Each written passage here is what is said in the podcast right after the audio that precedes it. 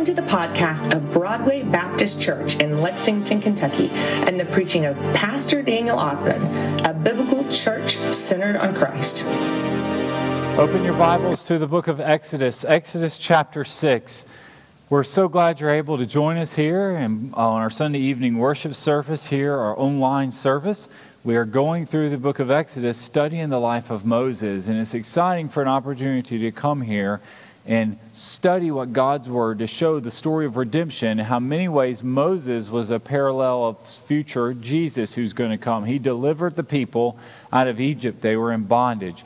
And that's really what we're going to see here. We're going to see God tell the story about his outstretched arm, the power of his arm, how it is going to be able to set nothing that the Israelites do it's all the Lord that sets them free. And when, you know, when we remember the Passover, we remember the story of them, of the um, uh, Hebrews, uh, the Israelites coming out of slavery, this is who did it. It was all the Lord. And that's the powerful passage here. So I want you to go ahead and, and follow along here in your Bible.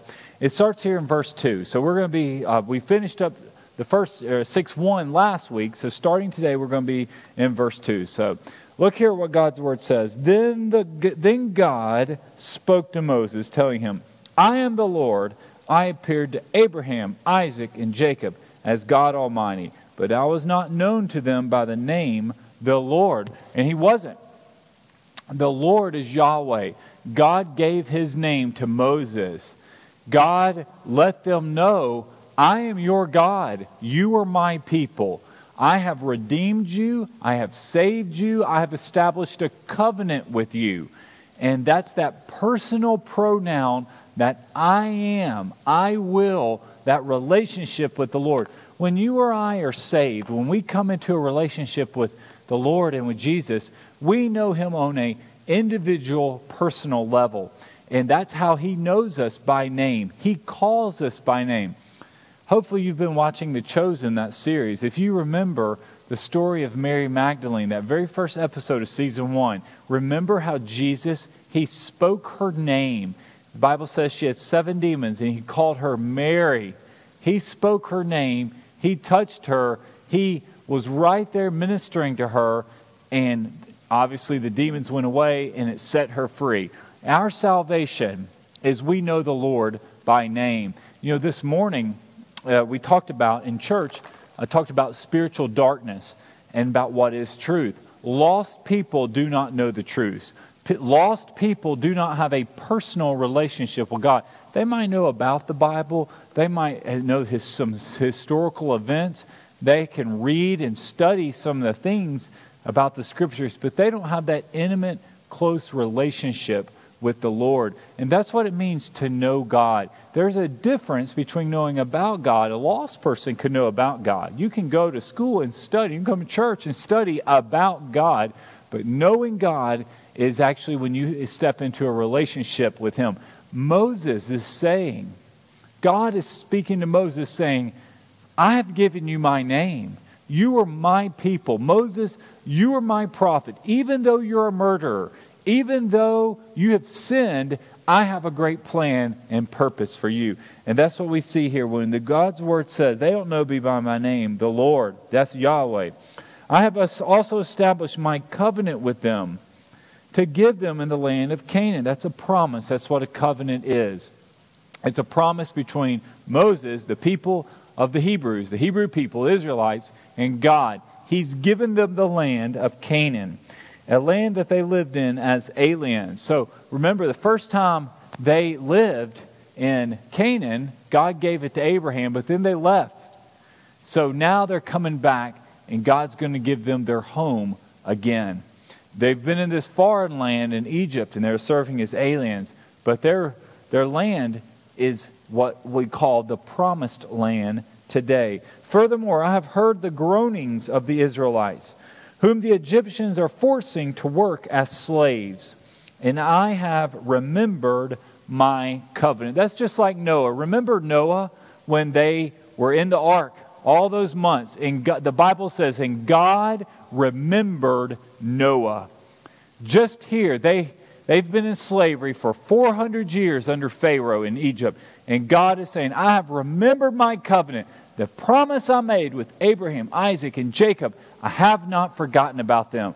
That's what we hold to as believers. Our promise is a promise in Christ. Our promise is one that we have a relationship and we know the Lord, and God certainly remembers us. He has not forgotten us. Therefore, go tell the Israelites, I am the Lord, and I'll bring you out from the forced labor of the Egyptians and rescue you from slavery to them. That's that salvation language. When you've been set free from slavery, you have been rescued. Remember that story about Abraham Lincoln? I know y'all have heard it before. Probably every preacher in the world has told this story. Abraham Lincoln was it 1861 went to a slave uh, a slave auction and he bought a slave and he he was out bidding against these other men they have old, old, the other men had ulterior motives there he bought the slave and he told the young girl he says you're now free after he purchased her he got he got the paperwork from the auctioneer handed it to her and says you're free and she looked at him and goes, Free? What do you mean? He says, I've, I've, I've redeemed you, I've purchased you, and now I'm releasing you. You are no longer a slave. That is what salvation, that's a perfect picture of salvation. That's that rescue part. When we are saved, we are, we are slaves to sin. We're owned by the devil. He has all authority over our lives and influence. That's what Sunday morning sermon series on darkness has all been about talking about how we're trapped in darkness and Christ has rescued and redeemed us. That's like just this morning, we were talking about the suppression of truth. The danger of the suppression of truth is there is nothing more that the devil wants to do than to stamp out the truth. Remember in the Garden of Eden, he went after, the serpent went after what Eve said. When she said, We can't touch or eat from the tree, which, by the way, Eve added to God's word when she said that, or we will die. And then the, the snake speaks up. First of all, if you're talking to a walking snake, something should send red flags off in your life right there. But anyway, that's what was going on for Eve. She's talking to a walking, talking snake. And the snake says, You will not surely die. In fact, the day that you live God knows that your eyes will be open. Their eyes were open, but they were open to death. They were open to sin. They're open to realize that they are now going to die. So the serpent is actually going against God's truth. So much of what we deal with today is a battle of what is true. And the, the lies all around us is a lie of deception and slavery. And Christ came, and He certainly does, come to rescue us from that slavery, from, from that bondage that folks are in. Keep going here in your Bibles. If you follow along here, it says, I will redeem you with an outstretched arm. I love that phrase. I entitled this message here, God's outstretched arm. What that means, an outstretched arm? Outstretched arm is literally, it's like you're sinking, and He reaches down and He pulls you up. It's that picture say you had a dog and it fell in the swimming pool. And you didn't want to jump in the pool yourself, but you reached down and you grabbed that dog and you pulled it out of the pool so it does not drown. That's what an outstretched arm photo picture looks like for sure. He says, I've redeemed you with my outstretched arm in these great acts of judgment, meaning all of these things that are about to happen you're about to see these plagues of judgment upon Egypt. I will take you as my people. These people were God's people, God, the Lord's people. And I will be your God. The Lord is our God. We know him personally, we know him individually. You will know that I am the Lord your God who brought you out of the forced labor of the Egyptians. I will bring you to the land that I swore to give Abraham, Isaac, and Jacob, and I'll give you as a possession. I am the Lord. You know, it's that constant reminder there. He's reminding Moses and the people Moses, I am your God. You know, you're going to walk through the valley of the shadow of death. You're going to find yourself in difficult days, but I am your Lord. So many times, God needs to remind us no matter what we're going through, what season we're in, He's still God. He is our God. He is your God. If you've trusted Christ as your Savior, He's your God. That's why we give our lives to Jesus as a young, young, young person. That way we can walk through all of our days with the Lord, living and serving certainly Him. He goes on to say here, I will bring you out of the land that I swore to give Abraham, Isaac, and Jacob, and I will I will give it to you as a possession. He says, This land, it's now going to be yours. I'm giving you this. Our now possession is not the land for us of Israel, it's not the promised land. Our possession is rooted and found in Christ. Our identity, our salvation, our new life is found in the Lord. He is our hope. Moses told this to the Israelites. Look at this, and this is so sad. He goes and reminds them listen, this is what God did 400 years ago. Abraham, Isaac, and Jacob is your God. And it says here, but they did not listen to him because of their broken spirit in hard labor. They could not look past their circumstances. They could not see God's outstretched arm because all they saw and could experience was the hardship in slavery. And the biblical principle that God is teaching us is we have to be able to look past our circumstances and our surroundings to see how the Lord is working. You know, eh, when you're in darkness, when you're in a difficult day, all you can focus on, all you can think about is the bad things going around. You think about it. We tend to think about bad things more than good things. Someone says something inappropriate to you or hurtful, you're going to think about that. You're going to take that to bed. That, that's why the Bible says, do not go to bed angry. Do not let the sun go down in your anger, meaning don't let this continue on. There's nothing, anger and worry and being dis- upset and disappointed about something, it doesn't do you any good by carrying it to the next day. Next day is going to have a new set of problems on its own. We trust and we believe in the Lord. And they did not listen to God. One of the most challenging things I think that we struggle with listening to God is we can't get past just our everyday routine life and all they could think about was how hard their labor is. They now have to make bricks, the same quota with no straw, thanks to Moses. This is my predicament. This is where I'm at. And Moses, all you're doing is making this hardship worse. Then the Lord spoke to Moses. Verse 10 Go and tell Pharaoh, king of Egypt, to let the Israelites go from his land. But Moses said in the Lord's presence, He's not saying it with all the people. You can see his doubts here. If the Israelites will not listen to me, then how will Pharaoh listen to me since I'm such a poor speaker? We're reminding God, God, you know, I have no, I have no speaking skills. Even I can't even convince the Israelites. They don't want to listen to me. Why on earth would Pharaoh listen to me? I don't have good, I'm not a, I don't have good rhetoric. I don't have good oratory skills.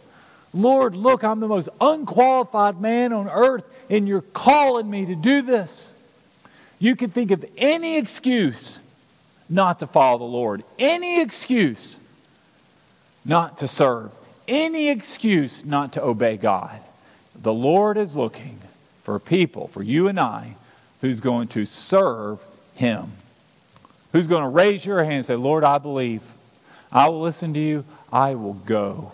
And sometimes going involves just going, um, going, going to a neighbor, going to a friend, going to maybe someone in Sunday school and reaching out to them. Goes on to say here in your Bible, I hope you're following along. We're in Exodus 6:12. No one's why would Pharaoh listen to me since I'm such a poor speaker? Then the Lord spoke to Moses and Aaron and gave them commands concerning both the Israelites and Pharaoh, king of Egypt, to bring the Israelites out of the land of Egypt. God is promising them freedom. That promise of freedom, they, they can't see it. Moses can't see it. He, all he can see is he's a poor speaker. The people can't see it. All they can see their slavery. Some of you can't see freedom. You can't see spiritual breakthrough. You don't see answers to prayer. You just oh, you're just you're looking at the numbers. You're looking at things in life. You're looking at cultural changes. And you think, God, I don't see revival. I don't see great things happen. A lot of folks have just given up praying for revival. Do you believe God can bring change in America? Do you think the folks here, I'm looking out the window, thousands of folks drive by our church. Are they thinking about the Lord? Are they driving by our steeple that points to heaven with a cross on it and being reminded that Jesus died for them? Being reminded of what that cross represents? Christ tells us, He reminds us that He is the Savior. That's what the cross represents. And for, for many of us, we, uh, we can't look, we, can, we don't see it because of, because of our situation, because of our inability. For Moses, it was speaking. For the people, it was slavery. Yeah, I think about this. What's powerful about this and how it relates today, our country's been a country for roughly about 400 years, since the uh, uh, pilgrims came over from the Mayflower. The Egyptians have been keeping the Israelites in slavery for roughly 400 years. You can see it's been 400 years. Those folks don't, don't remember Abraham, Isaac, and Jacob. Many of the folks here today do not know about the God that the pilgrims brought on the Mayflower, that the first missionaries that came to the United States to share the good news with the Native Americans that the first revival waves that swept across this new world, they don't remember that. There's a story that needs to be told.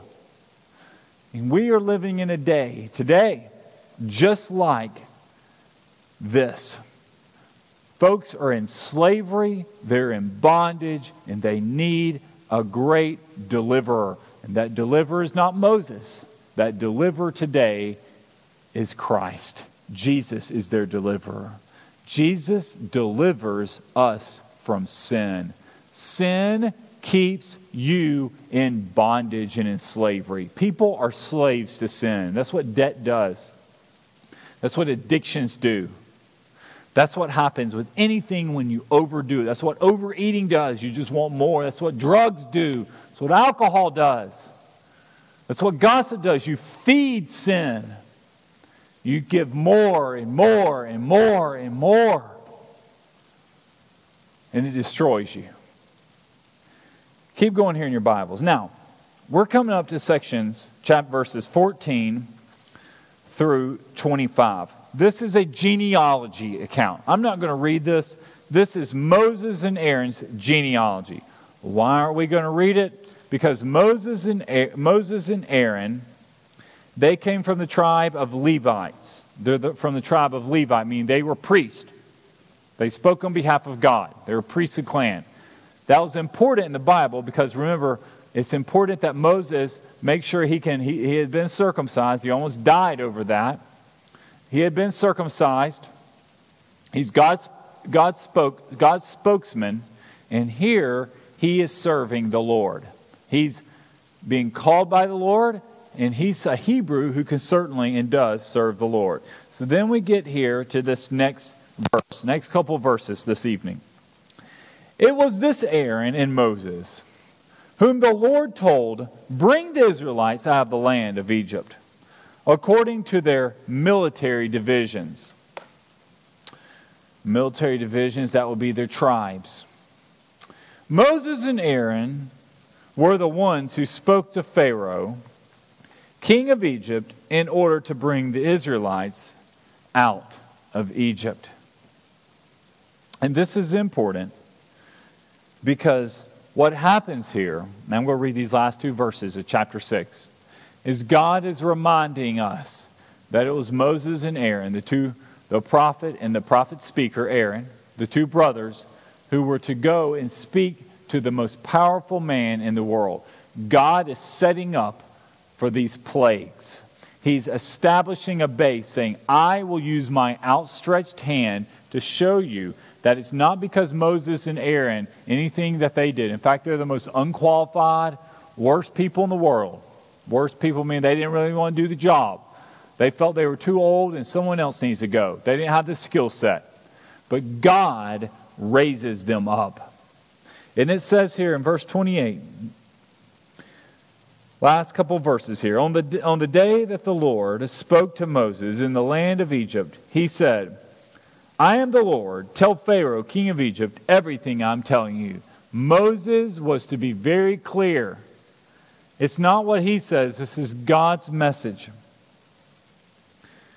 He said, but Moses replied to the Lord's presence. So God, so Moses is talking back. So he says, God, this is what I want you to do. Say, Moses, since I am such, look at this. It keeps coming up.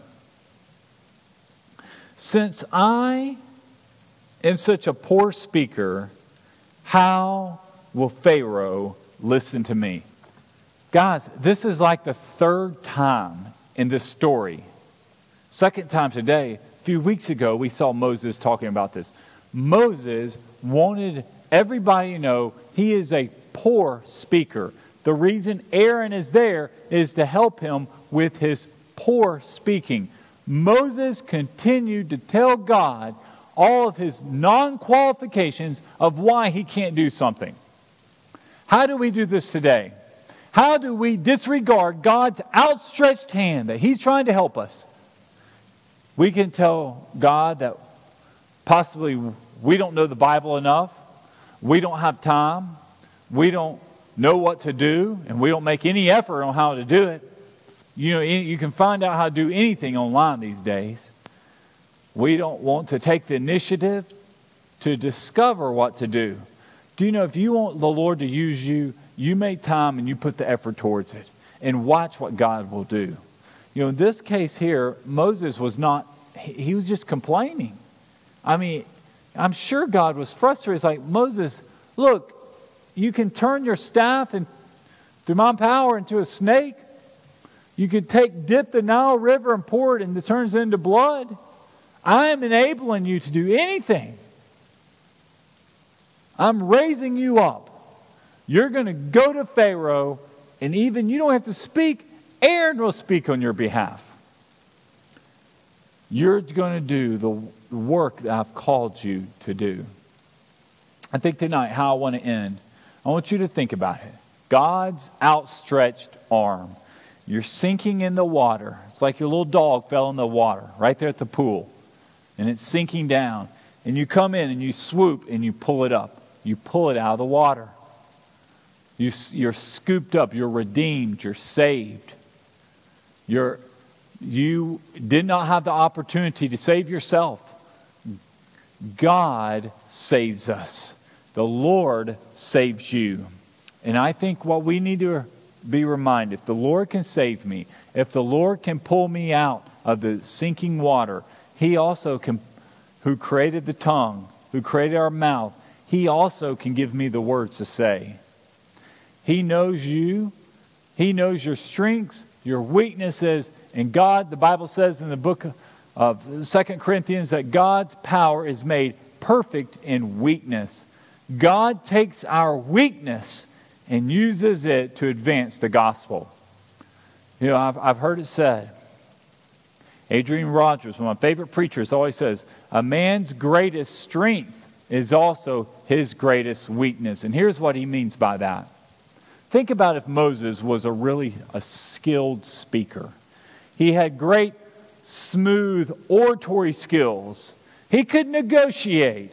He could charm Pharaoh. He could stand there with confidence and say, Pharaoh, let me tell you what the Lord says. Then, when they finally leave the Israelites and God, God frees them, and they pass through the Red Sea, Moses and the, some of the people might be tempted to think, you know, maybe it wasn't the Lord that freed us. Maybe it was Moses' wonderful oratory skills, his greatest strength, what he thought he was good at. Actually, brings pride in his life. It created a cockiness. It created an attitude of, I'm great. By actually Moses being a poor speaker, having no confidence, in many ways, not even wanting to do the job whatsoever. Remember, Moses told God, says, Lord, just send someone else. I don't even want to do this. There's got to be someone else who can go my place.